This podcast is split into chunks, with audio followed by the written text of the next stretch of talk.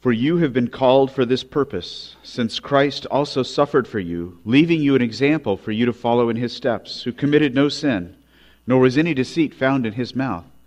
And while being reviled, he did not revile in return. While suffering, he uttered no threats, but kept entrusting himself to him who judges righteously. And he himself bore our sins in his body on the cross, so that we might die to sin and live to righteousness. For by his wounds you were healed. For you were continually straying like sheep, but now you have returned to the shepherd and guardian of your souls. Let's pray. Our Father in heaven, we are grateful for this day and this opportunity that we have to gather with your people and to worship you, to join together in prayer and to lift up our concerns to you, to have our voices joining with the angels of heaven praising you, to receive from your word a declaration of pardon and now to meditate on your word. Father, would you please send your Spirit and grant that we may gain understanding and that our lives may be changed as we seek to follow Jesus. For our children in children's worship, Lord, bless that time. Draw them to yourself that they may know you and that they may love you. Would you do all this for Jesus' sake? Amen. So, the theme for uh, 2022 for, for my preaching ministry is going to be following Jesus. Uh, I know I've told you that probably somewhere around eight times. I think that's how many Sundays we've had. Uh, just a, a, a, reminder that, that uh, what we want to grasp is, is what does it really mean to follow after Jesus and to consider that together. So we started out in January, we, we spent time looking at the, the Great Commission the uh, place where, where God gave the, the marching orders, if you will, to his church to go and make disciples of all the nations. And then we began to look at different instances in which Jesus issued the command, Follow me. And we started by looking at Levi eh, when he was sitting in the tax collector's office, and Jesus walked up and said, Follow me. And he left it and he followed him. And we saw from that the invitation to us to heed the call of Christ, because he doesn't only call Levi but he invites us to follow him. Last week we looked at that section where Jesus is, is uh, declaring himself to be the, the good shepherd. And in the midst of that, we saw that, that uh, his sheep hear his voice and follow him. And that recognition that we can have assurance as we follow him, that that is a place in which assurance of salvation is possible. And this morning we're looking at this section from 1 Peter. Remember, Peter received the uh, um, call from from Jesus in which he was said, uh, Follow me, and I'll make you fishers of men. And a part of what Peter has done is he, he gives us that same call, and he tells us that we're too, we are also to follow after Jesus. And specifically, he shows us to follow Jesus' example. And in following Jesus' example, it's not simply an intellectual exercise. It'd be easy for us to think about that in, in just intellectual terms, be able to write out, well, following Jesus' example would kind of mean, and get, and get these basic ideas and, and have this, this intellectual understanding of what we need to do. It's, it's more than that. It's more than maybe the asceticism that might come to our mind that, oh, I need to follow after Jesus, which means uh, I need to walk around in a robe and sandals and, and uh, sell all my possessions. Is that what it means to follow his example? And the answer is no. Um, but what is it? And, and what I want to give to us is what, what I call um, three rubber meets the road ideas that I think are coming directly from this passage. That these are just, this is down to earth, practical, this is what it is. And I hope that they will help us. And they show us what we need to do in order to follow Jesus' example. And the first one is that, that to follow Jesus' example, I need to develop obedience. Verses 21 and 22.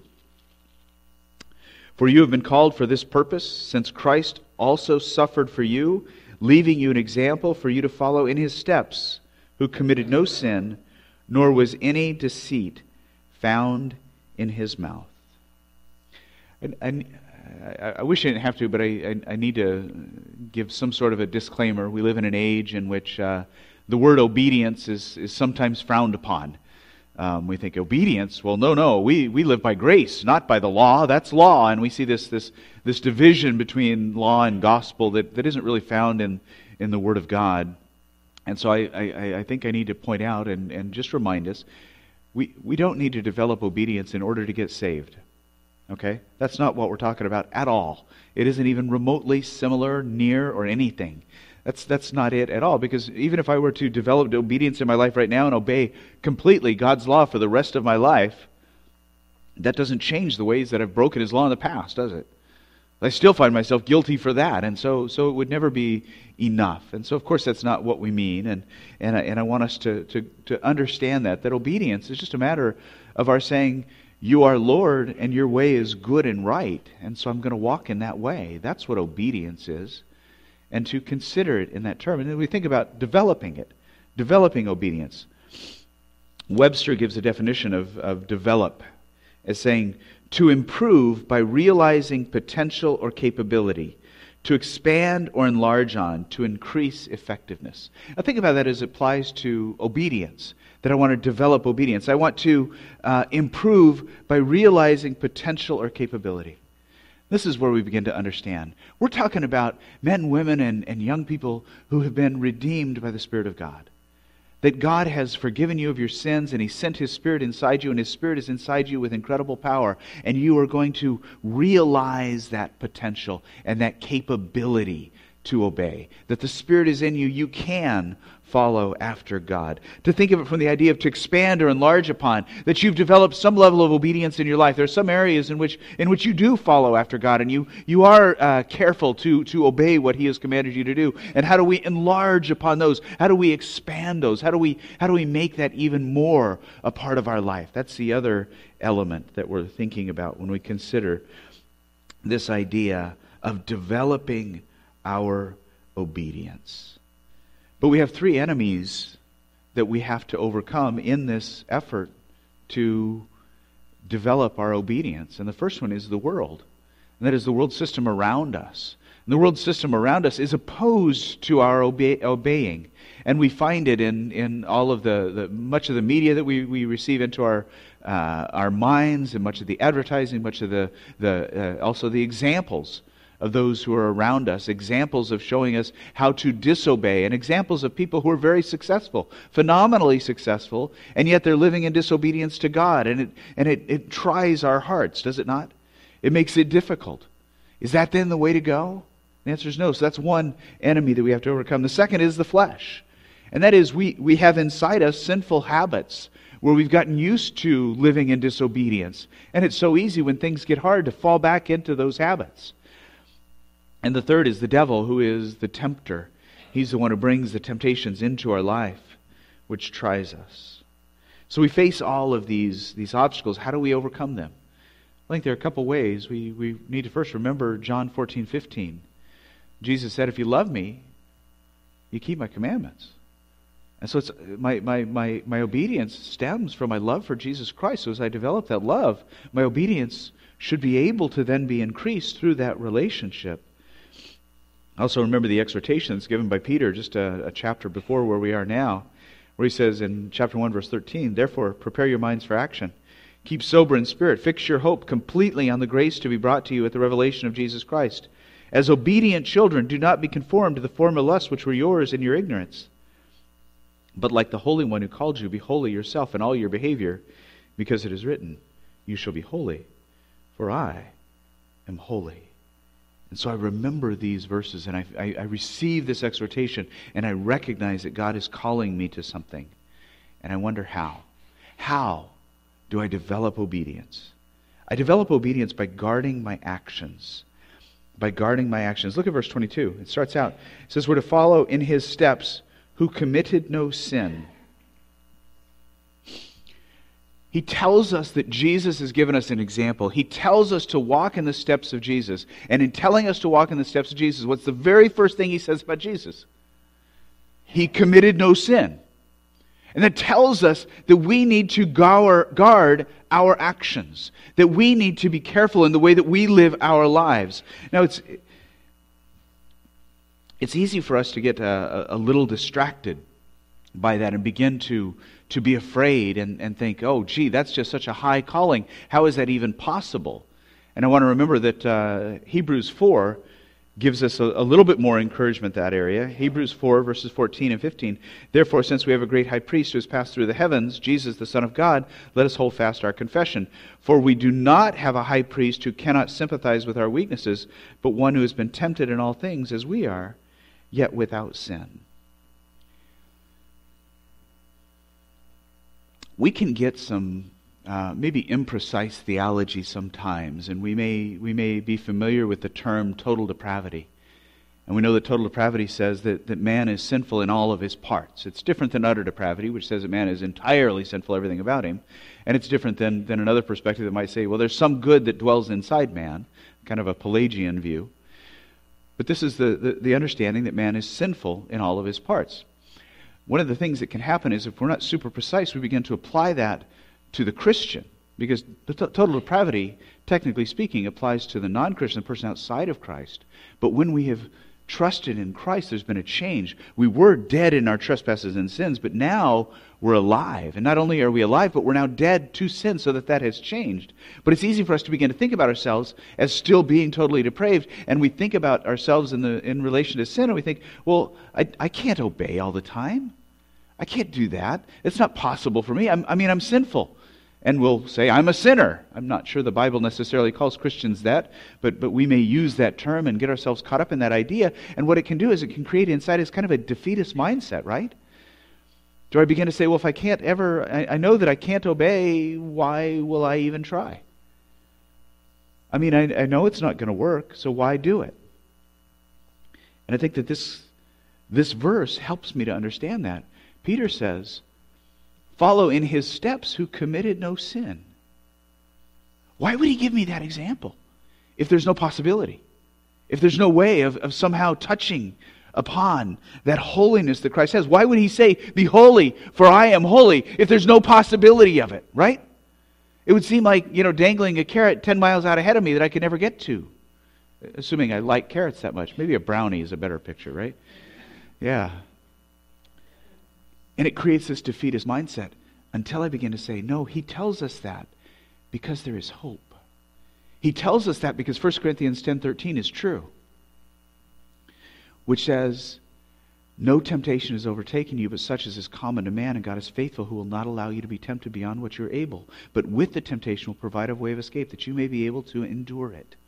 No temptation is more than you can bear. No situation in your life demands that you have to sin in that situation.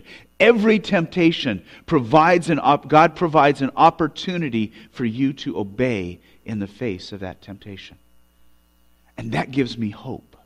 And as I look at this verse and I see this, that I'm to follow in his steps who committed no sin, I see that I need to guard my actions. And it reminds me of the words of, of Vince Lombardi who said that perfection is unattainable. But if we chase perfection, we can catch excellence. And I really like just the, again, the, the rubber meets the road mindset of that, right? I got to keep aiming higher.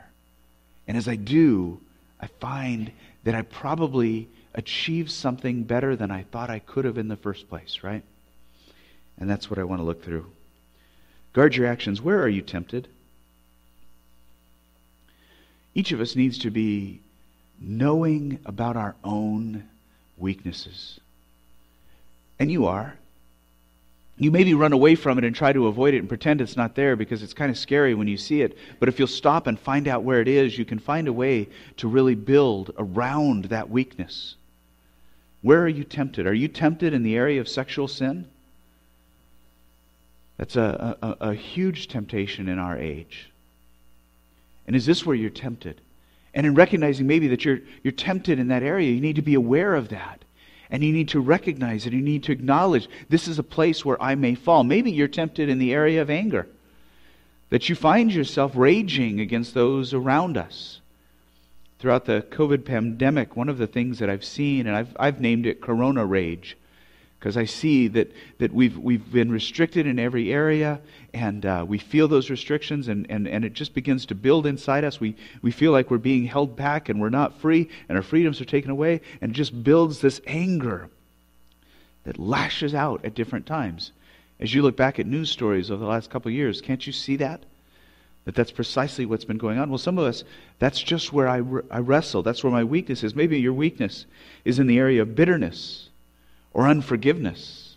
That you hold on to a grudge. That your motto may be, I may be, forgive, but I'll never forget. And is that the sin that you cling to? Maybe it's fear. That though you know that you're told, be anxious for nothing, yet you find yourself more likely to be anxious for everything. Maybe it's cynicism. That the fact is that you look upon all of them, whoever them is, with great suspicion. Whatever that may be, we need to identify where it dwells so that we can avoid that place. Where do I face that temptation? I need to stay away from there. A number of years ago, I was uh, raising support. Robin and I were we thought we were going to Scotland, and so I was uh, traipsing around uh, the country raising support so we could go. And one of my trips had me get in a car and leave Phoenix, Arizona, drive all the way up through Utah, up through Idaho, into northern Montana, down into Wyoming, over to Colorado, down through New Mexico, and back over to Arizona. It was a long trip. I think it was somewhere around three weeks that I was there was gone, just just driving around the western part of the United States. Saw some beautiful country, um, and I had about a well, it was like four days, close to a week, that I just didn't have anything to do, and I was going to be between Montana and Wyoming. Um, and I was thinking, well, what do I do? I said, oh, oh, Yellowstone. I'll go to Yellowstone. It'll be great. So I booked this room in, in West Yellowstone um, not aware of the fact that Yellowstone shuts down in November. And so you couldn't enter the park from West Yellowstone. That just wasn't even a possibility. And you know there's like nothing in West Yellowstone to do for four days. And I was there, and I had paid for it ahead of time and had to stay. Anyway, but I did start from the northern part of the, the uh, park, and I decided to go into the northern park, and there was like no one there. I, I, had no idea that there were times in which there'd be no one in Yellowstone, this massive park, but there's no one, no one. And so I'm driving along, not seeing another car. This is great. I thought, I'll go for a hike. That's what I'll do. So I pull off into this remote area to go for this hike in Yellowstone. And I get out just kind of tooling along, and, and I come up to a bridge, and there's a, a post there, and it has a paper on it. I said, Well, I'll be a good tourist. I'll read that. It says, Grizzly sightings.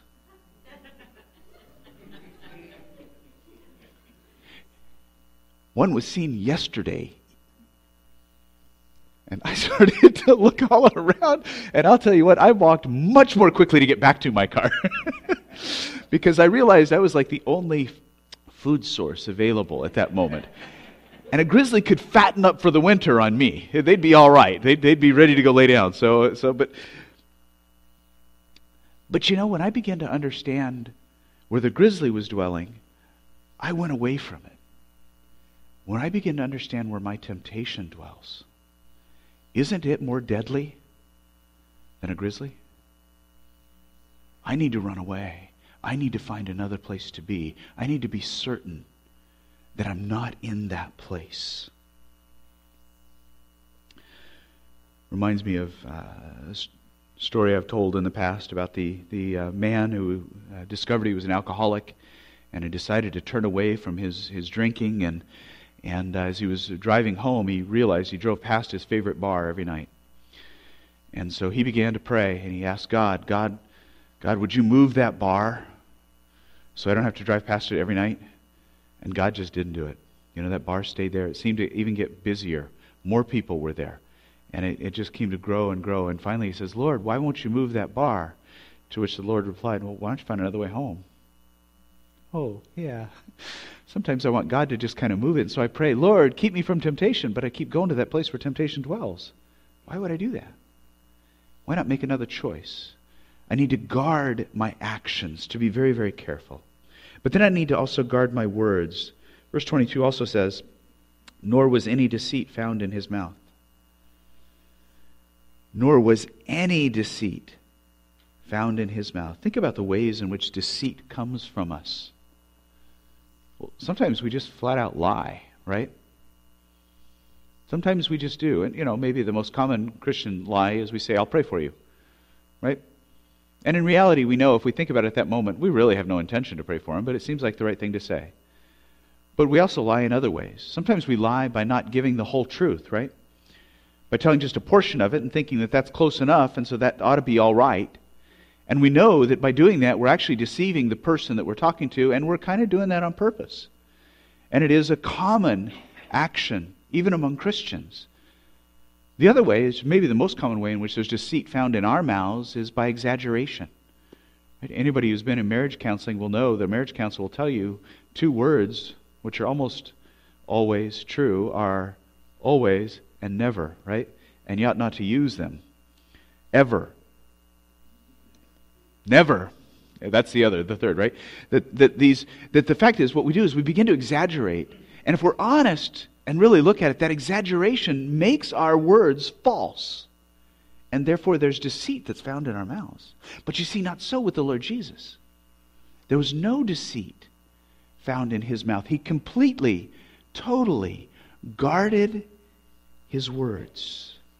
And we too need to guard our words. As Ephesians 4:29 tells us, let no unwholesome word proceed from your mouth, but only such a word as is good for edification, according to the need of the moment, so that it will give grace to those who hear. Notice he doesn't say, let less and less unwholesome words come out of your mouth, right? Limit the unwholesome words that come out of your mouth to like four or five a day. It's not what he says at all. Let none of them come out of our mouth because they're all deceit. They're all inconsistent with the God who is truth. And we get from the, the great prophet Thumper the, the, the, the message, and, and we all hear it, right? Got to get that foot a pumping. If you can't say anything nice, don't say nothing at all, right? And that's good. There's nothing wrong. That's good. That's good. If you can't say something nice, just, just zip it. Just say nothing. But shouldn't we aim for higher than that as God's people? Right? Thumper shouldn't actually be the first place we go to to understand how we ought to behave. Right? We, we should step up a, a bit higher, which is what Paul is saying. Instead, speak that which is good, that which gives life. That we have the ability in our words to give life to the people around us and to determine that I'm going to guard my words so that the words that I'm speaking are words that are encouragement and life and they give hope and they're loving and they're kind. Those are the words that need to come from my mouth. And I've got to discipline myself. I've got to guard myself if I'm going to have that. You see, I need to develop obedience, and that's going to require that I guard my actions and I guard my words. Because I'm following the steps of Jesus, who committed no sin, nor was there any deceit found in his mouth. But I also need to choose faith. Look at verse 23. And while being reviled, he did not revile in return. While suffering, he uttered no threats but kept entrusting himself to him who judges righteously. I want to look at the word entrusting for just a moment. It's used a couple different times in the New Testament um, that I want us to consider. The first is from uh, Mark chapter 15, verse 1, where we read Early in the morning, the chief priests and the elders and the scribes and the whole council immediately held a consultation, and binding Jesus, they led him away and delivered him to Pilate. They entrusted him to Pilate. It's the same word that's used there. So to entrust is to deliver. So Jesus delivered himself over to him who judges righteously. We also see it in uh, John chapter 19 and verse 30. Therefore, when Jesus had received the sour wine, he said, It is finished. And he bowed his head and gave up, entrusted his spirit. When Jesus entrusted himself to him who judges righteously, he gave himself up to him who judges righteously. You see, there was no fighting from Jesus, was there? There was no resistance in giving himself over to the Father. There was total abandonment. And I use the term abandon when I speak of worship, that worship is to abandon myself to God. And Jesus entrusted himself to the Father, to him who judges righteously. And that entrusting is an act of faith. We say, without faith it is impossible to please God, for the one who comes to him must believe that he exists and that he's a rewarder of those who seek him. So, how do we entrust ourselves to God the Father? How do we choose faith? We choose faith by, by first of all dropping our guard. I think it's important to look at verse 23 and to recognize the context in which we're looking at this It's a context of conflict. It's the, the, the trial and the, the crucifixion of Christ which is pictured here. While being reviled, he did not revile in return. While suffering, he uttered no threats. Suffering is the word from which uh, you may have heard of the paschal or the paschal lamb. It's a word that speaks of passion or the passion of Christ. This is the same Greek word that's used here in this place. And so it's speaking of, of his passion, of his, of his dying. And it's this time of intense conflict. And in the time of this intense conflict, the, the, the operative picture that is given to us is that Christ is entrusting himself to God the Father. It's the context of conflict. But how do we deal with conflict? Don't we tend to lift up our defenses in conflict? Don't we begin to try to protect ourselves? As we begin to see conflict, one of our first reactions for many of us is to respond in anger. Someone comes at us with, with some accusation or some, some, some conflict that's coming into our life, and we'll respond and, and we'll show them some level of anger with a raising of our voice, a, a narrowing of our eyes, a, a hardening of our face, and with a strictness of our words. We want to communicate to them, hey, don't you talk to me that way, right? We want to begin to get their attention. We want to show to them that we're angry. We're someone that they need to be afraid of, and that will keep them away and that will protect us from from the conflict. For others, we may choose things along the lines of being very defensive. Well, someone comes at me, I just defend myself. I'll show them how I'm always right. I'll just correct all, everything they have to say, and I get very, very defensive. And that's, that's how I begin to take care of myself and to protect myself from the attack that I feel that is coming toward me. For others, we may just use unforgiveness. And the fact is that someone has wronged me.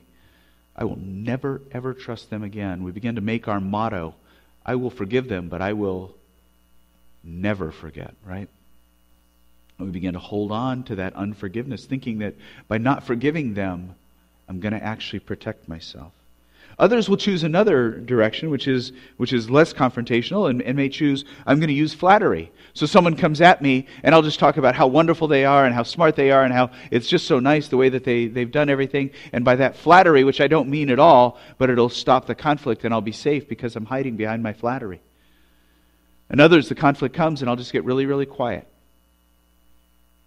Just quiet. I just won't say a word and that'll make the conflict go away. You see, all of these are different ways in which we cope with conflict, and, and they aren't wrong necessarily all by themselves, but they all demonstrate that what I'm doing is I'm trusting in these, these defense mechanisms kind of as a shield to protect me from them, right? I think that this defense mechanism is what's going to keep me safe in the midst of this conflict. And so I hide behind it.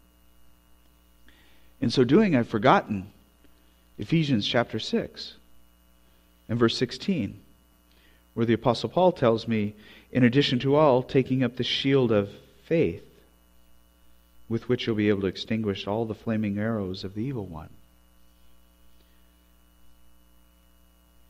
That I'm not trusting in God to protect me from these difficulties. I'm trusting in my self protective strategies. They've become my shield that I want to protect me in the midst of this danger. But you see, if instead I will pick up that shield of faith and I'll say, I'm going to trust God to protect me, not my anger. I'm going to trust the opinion of Him who judges righteously to protect me. It allows me to do something. I found myself in this conflict situation to where they're coming at me. And instead of coming back with anger or coming back with criticism or coming back with defensiveness, they come at me with a concern and I pivot. Because I don't have to protect myself from them, God will. I can instead listen to what their concern is. I can love them and I can turn beside them and put my arm around and say, How can we fix this? And now we're on the same team. And it begins to change the entire situation. But the basis of that is I'm entrusting myself to Him who judges righteously instead of the one who would come against me. I need to ask myself, what does God think? Think of this moment in Jesus' life when he's being crucified. What do the Jews think of Jesus at that moment? They think he's a charlatan, right? They think he's a blasphemer. They think he's a Sabbath breaker, not a Sabbath maker, a Sabbath breaker. That's what they think of the Lord Jesus Christ. What is truth? They're just wrong, right? Did God the Father think any of that of his Son? No, of course not. And Jesus knew that, right? So it didn't matter what people thought of him. It really, their opinion was just wrong. Because he knew the truth. He knew what the Father thought of him. And he aligned himself with him who judges righteously, right? I've developed a tool that I find to be somewhat helpful when I face a situation where someone comes at me uh, with, with accusations. I call it the accusation flowchart. Here's an example of it. Um, and and the, the, the, the, big question of the accusation flowchart is someone brings an accusation. So the accusation comes against the Lord Jesus Christ. And the accusation is Jesus, you're a blasphemer. Okay? He has to ask the first question Is it true? That is, he has to say, What does God think about this, right? Because God's thoughts are what truth is. And so he has to look and to understand from God's perspective is this a true statement? And it's either yes or no. And if we find in the accusation that it is a true statement, we have to ask a follow up question Is it bad? Now, if I've been told I'm blaspheming, and it's for me, is it true? And I say, yeah. Well, is that bad? Oh, yeah, it's very bad. Then the next question is well, can I change it? Well, can I quit blaspheming? Certainly. So what do I do then? Quit blaspheming, right? And then I turn to the person who brought the accusation against me and I say, Thank you. And may God richly bless you, for you have helped me to more clearly honor my God whom I love, right? But if at any point I come to the point and I say it's not true, I can just look at the person, smile, and forgive. They called Jesus a blasphemer as they nailed the, the nails into his hands. And what did he say? Father, forgive them. Right? And I can walk in his steps, who, while being reviled, did not revile in return. I can too entrust myself to him who judges righteously. I drop my guard considering what does God think. I need to develop obedience. I need to choose faith. And finally, I need to promote reconciliation. Verse 24 and 25. And he himself bore our sins in his body on the cross, so that we might die to sin and live to righteousness. For by his wounds you were healed. For you were continually straying like sheep, but now you have returned to the shepherd and guardian of your souls.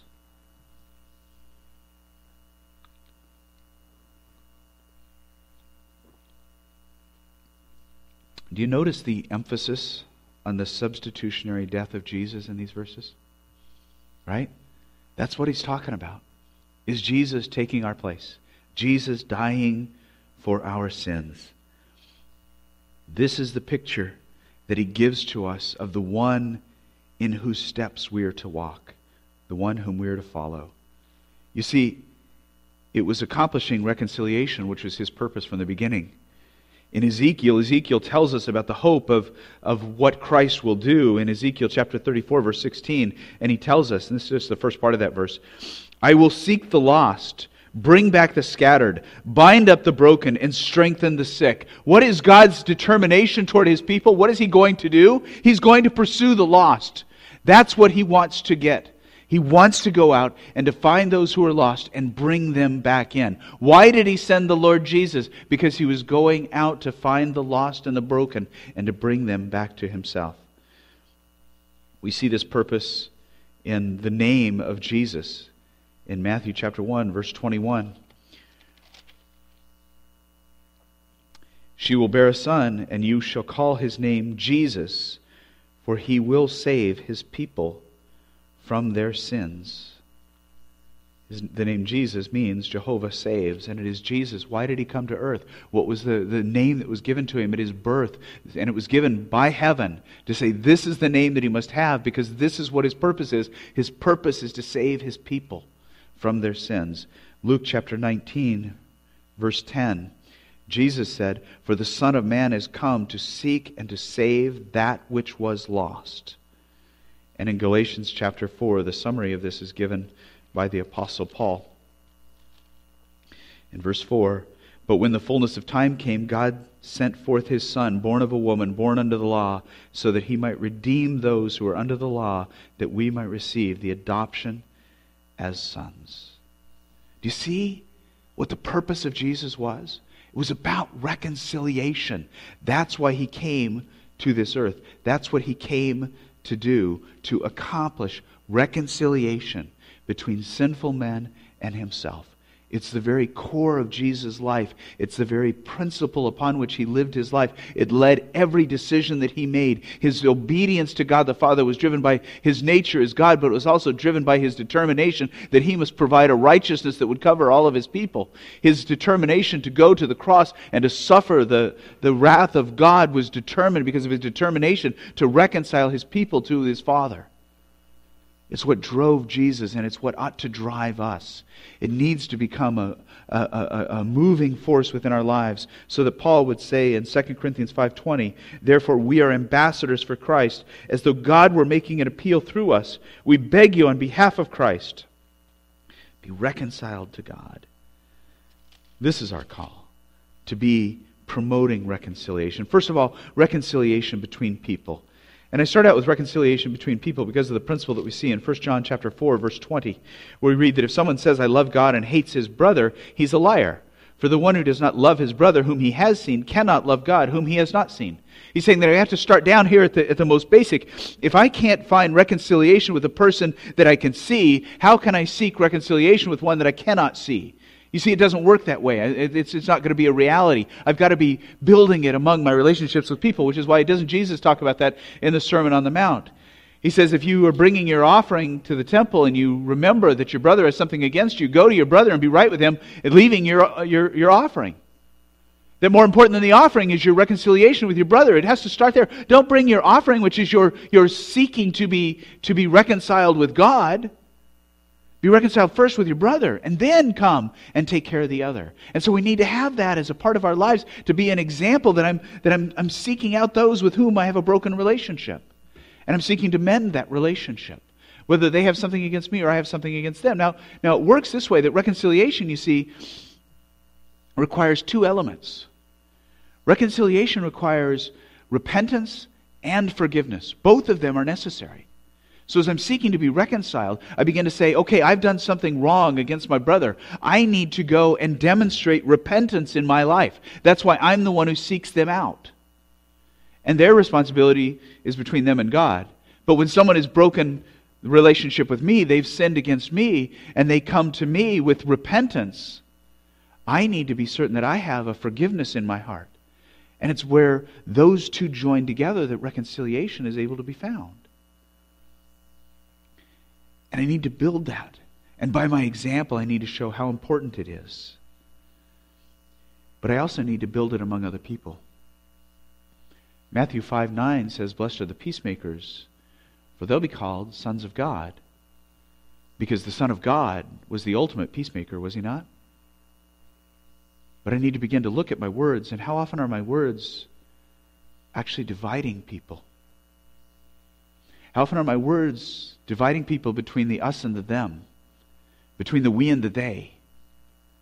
To where there are those who are outside and they're the bad guys and we're the good guys. And now my words are just dividing. They're not bringing people together. Reminds me of a time we went to uh, with some friends. There's a, a, a, an Easter play every Easter at the outside the Mormon temple in uh, Arizona. And we went with our Mormon neighbors and we sat with them for three hours and talked to them about Jesus. I was deeply disappointed as we were surrounded by Christians holding up signs saying Mormons will go to hell. I'm pretty sure that our three hours with our friends were a far better witness to them about the gospel of Jesus Christ than any of those signs. We talked about God for three hours. No one else did. Because we're seeking to build that relationship we want to bring together. And I need to begin to look at my own life and, and find where are those times where I'm being divisive instead of bringing together. I'm not promoting reconciliation at that moment. I need to promote reconciliation. But I need to also promote reconciliation with God because you see, our sin alienates us from God. How can God have a relationship with someone who's in rebellion against Him, right? How can I love God and do what He hates? It's not possible. It's irreconcilable, right? And so my sin alienates me from God by its very nature. But Jesus came to pay the price for that sin, right? To suffer the just wrath of God toward that rebellion so that that wouldn't be a barrier between me and God. And he invites me to find reconciliation as I receive the benefits of his death through faith. He invites me to believe. I need to ask you have you believed that Jesus died for your sins? Put your faith in that, even now, trusting that Jesus has died for your sins. And then Christ sends us out to the world to invite other people to be reconciled to God. It's one of those times when my arrogance rises up high, and I think, God, surely there was a better way. Right? I'm, I'm just not convinced his plan is right. You sent us? And that's when I need to be humbled. And as I was told right before the service, and remember that he is sovereign, and he determined that that is the best way. And so we need to be involved in reconciling sinful men, women, and children with a loving God.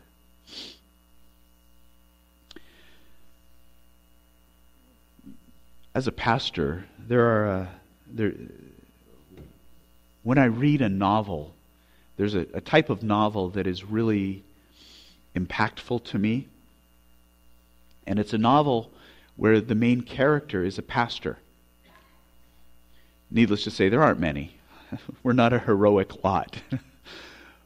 but I found a couple where the main character is a pastor, and both of them were written by pastors. And I like that even better because they get it. They, they understand what goes on inside a pastor, and they're able to write from that place. And as they write, in, in both of these books. One is uh, The Final Beast by Frederick Buechner, and the, and the other is In His Steps by Charles Sheldon.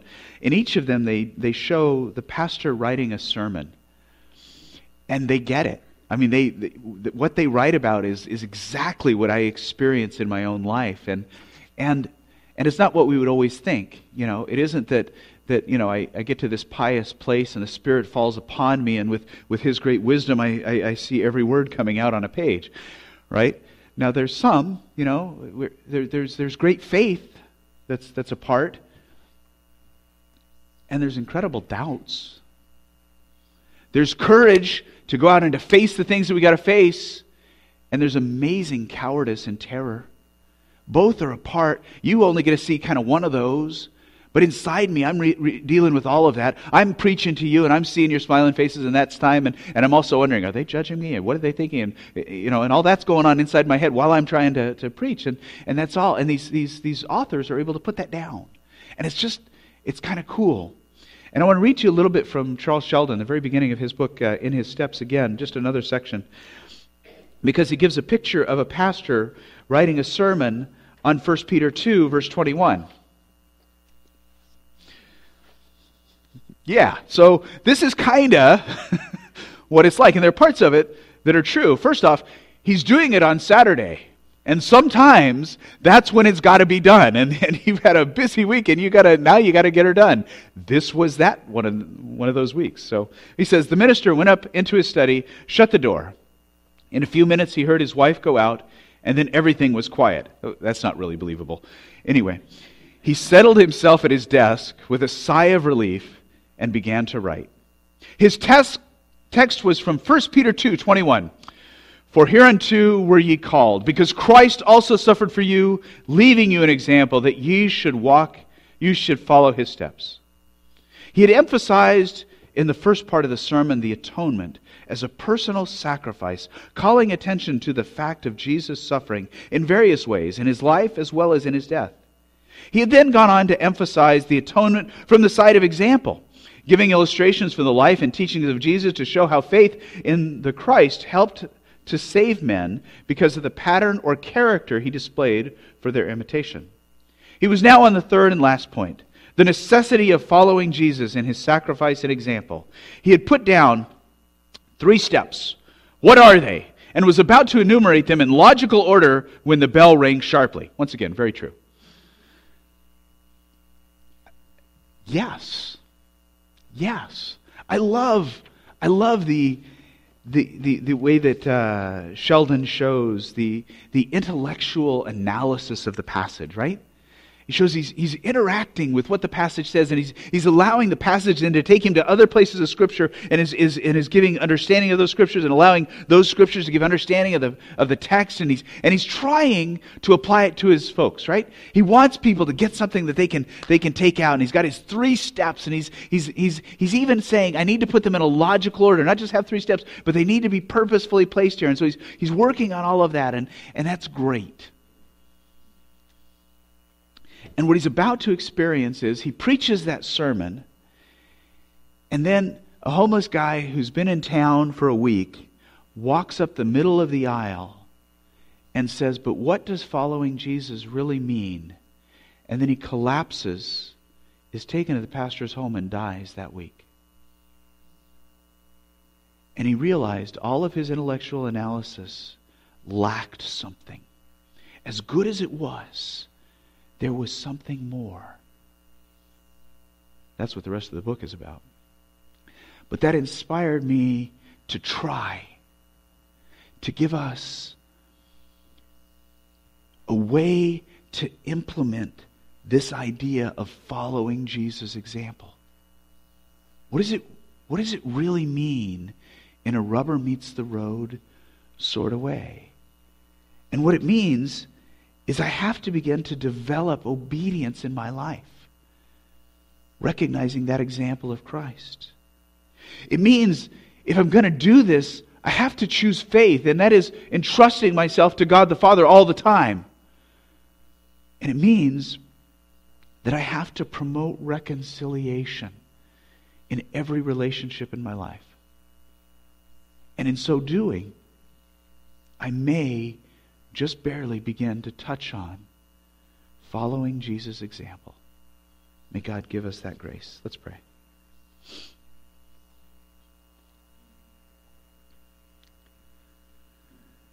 Father, you know the labor of my heart and the, the deep prayer and the desire of, of my, my life. I want desperately to be able to follow in your steps. And I want just about as much for this congregation to taste that more and more. Father, grant us from your grace that we may indeed follow your example. Lord, we ask you to bless us, to speak a good word about us. Would you speak the good word about us, O God, that we are a people who indeed are following you? That in our lives we are developing obedience, that we are choosing faith, and that this is a church that promotes reconciliation. Father, would you do that great work in this congregation? And would you show your great glory so that all of the voices of the universe will join in praise of the Lord Jesus Christ? Amen.